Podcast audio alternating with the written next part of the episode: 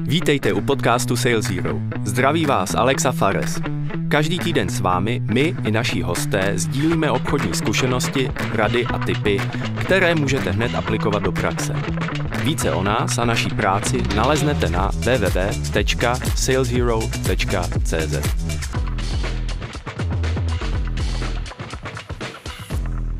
Už tady máme vánoční atmosféru a rok 2022 je téměř za námi a mohli jste si poslechnout 32 nových dílů Sales Hero podcastu. Přinesli jsme vám 15 rozhovorů se zajímavými podnikateli. O startupové scéně jsme se bavili třeba s Honzou Vedlichem z Itsuku, který představil, jak může startupům pomoci inovační centrum a také předal zkušenosti z Německa.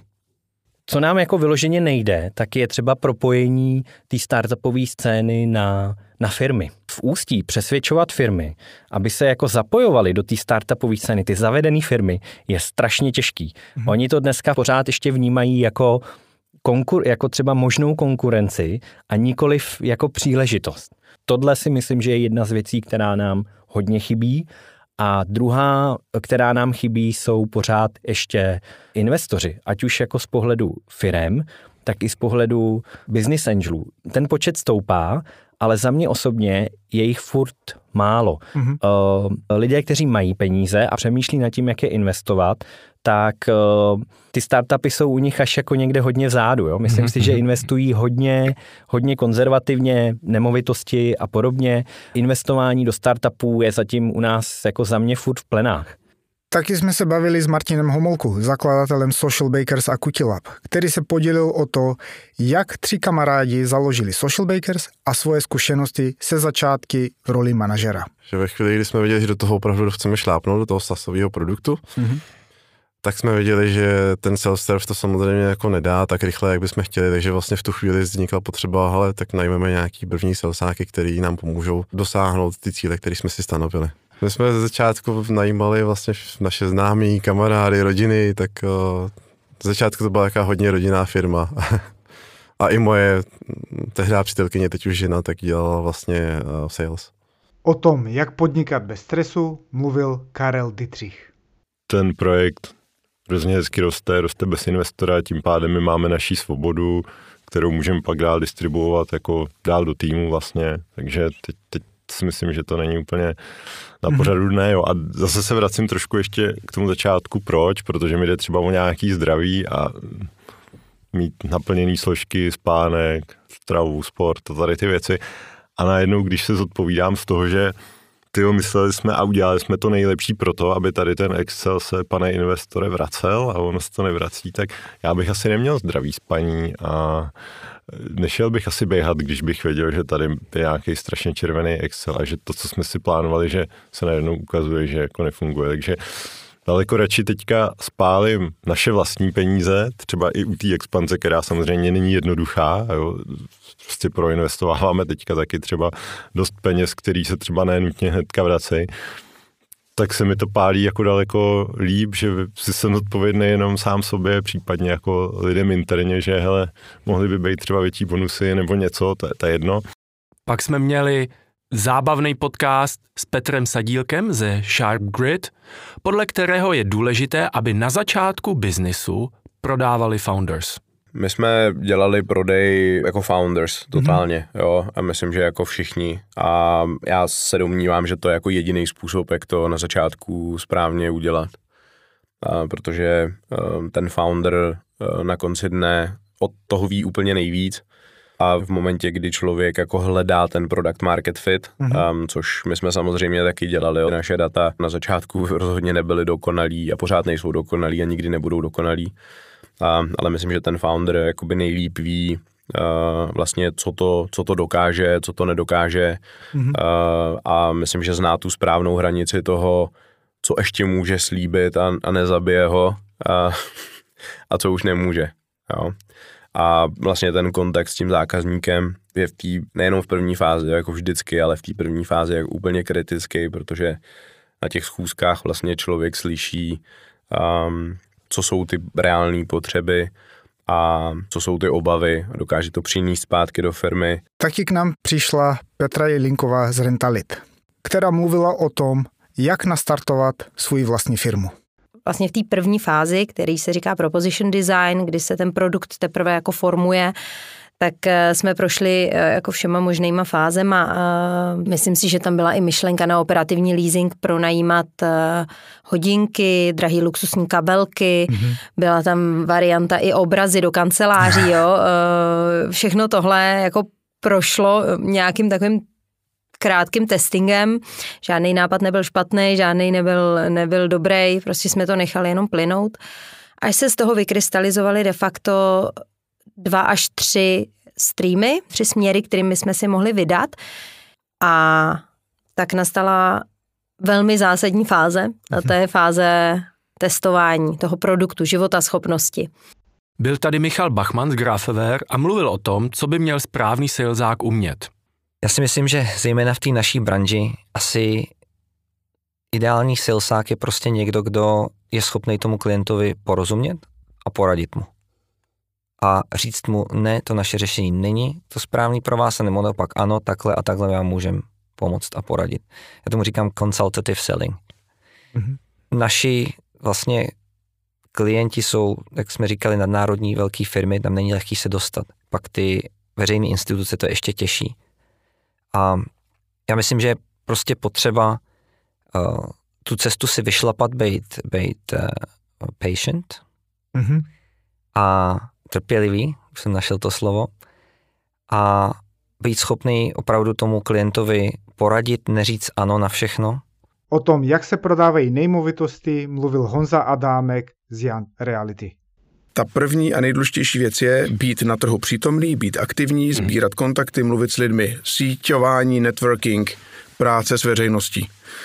To je, to je neustálá aktivita. Neustálá a, a nemyslím si, a já, já právě i školím konkurenční realitní kanceláře v tom, jak prodávat hotely, protože i my to potřebujeme, aby oni uměli prodávat hotely. Není to o tom, že teď máte možnost nabrat hotel a že ho prostě prodáte a teď ta provize je ohromná, protože ta cena je ohromná to není tak jednoduchý, protože vy musíte opravdu pracovat na těch kontaktech mm-hmm. a musíte mít to know-how, jak se hotel prodává. Ten se fakt prodává úplně jinak než byť komerční budova. Hotel mimochodem není nemovitost, hotel je firma. O sales a lídech jsme se taky bavili s Martinem Hoškem z Imperu. Prozradil, že nejvíc času obchodníci paradoxně ztrácejí na schůzkách.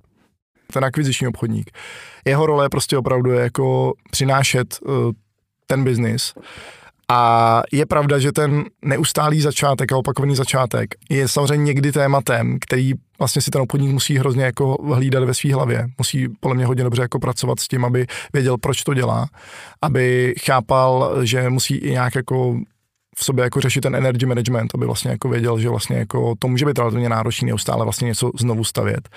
Na druhou stranu si troufnu říct, že většina těch obchodníků, který tohle to dělají dlouhodobě, tak vlastně mají velmi jako jasně vydefinováno, jako proč to dělají. To znamená, že oni jako vědí, že oni chtějí být ty, kteří vlastně jako toto umí a to je vlastně ta jejich hodnota, kterou na ten trh nesou a chtějí být vlastně dobří v tom, že každý měsíc toto umí zařídit. Mm-hmm. A myslím si, že to je vlastně hrozně nutný to v té hlavě mít.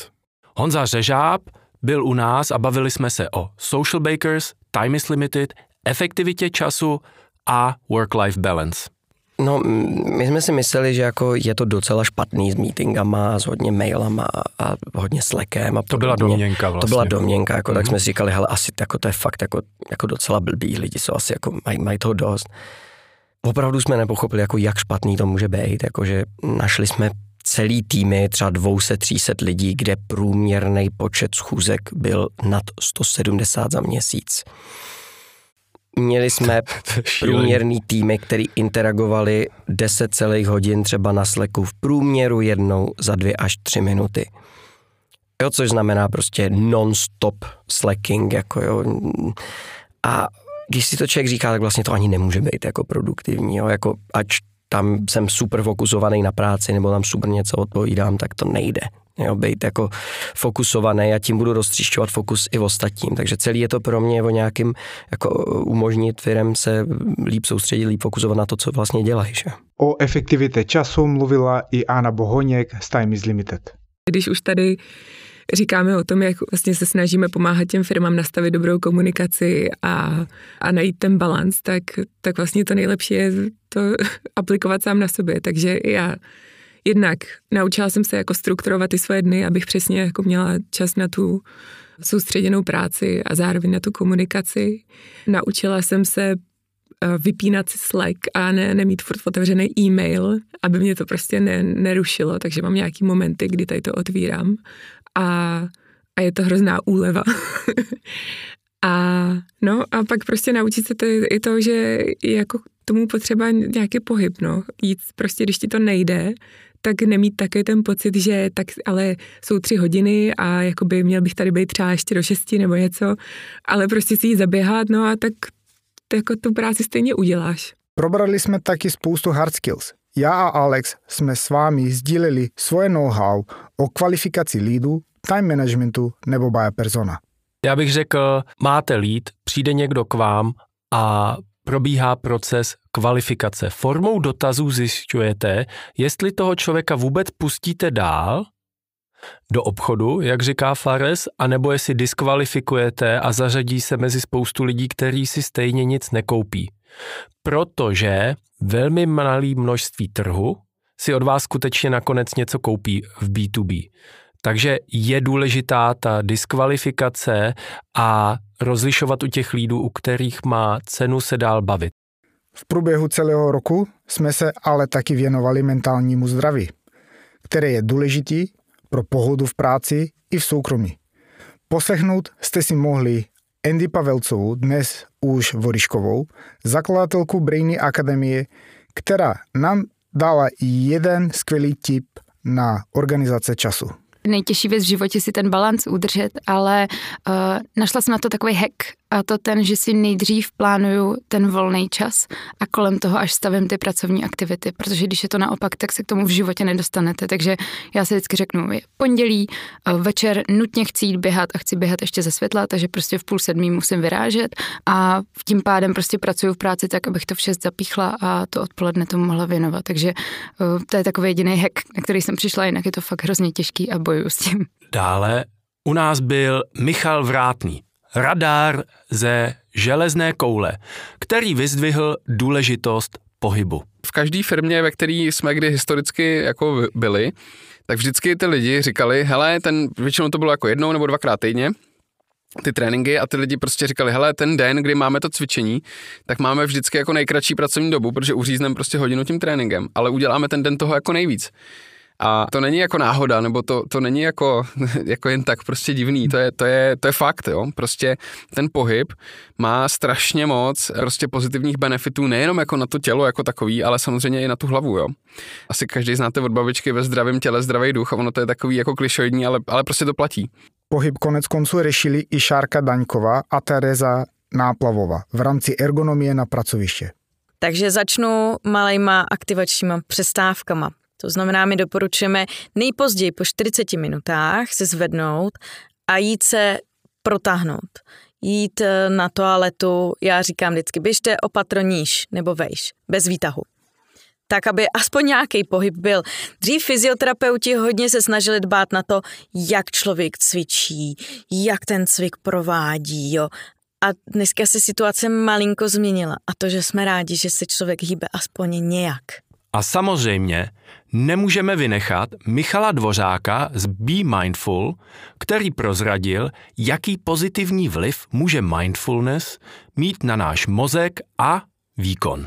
Příklad, jeden, který třeba mám jako hodně rád, je, že když jako vzali skupinu lidí a teď jako zkoumali teda, co se vlastně doopravdy děje v rovině mozku, vlastně jako na začátku a potom řekněme vlastně po těch osmi týdnech a toho cvičení, tak jedna z těch věcí bylo, že vlastně vyskoumali, že ta mladší část mozku, prefrontální kortex, byl po těch osmi týdnech aktivnější, dokonce byl fyzicky větší. Prefrontální kortex nám pomáhá mimo jiné vidět věci z odstupu, nadhledu, vidět vlastně jako další možnosti řešení a naopak amygdala, která vlastně mimo jiné spouští tu stresovou reakci, tak po těch osmi týdnech byla fyzicky menší, eh, méně aktivní. To znamená, že vlastně, když oni po těch osmi týdnech je vystavili nějaké stresové situaci, tak trvalo delší dobu, než se aktivovala ta amygdala, to znamená, že trvalo delší dobu, než začali zažívat stres.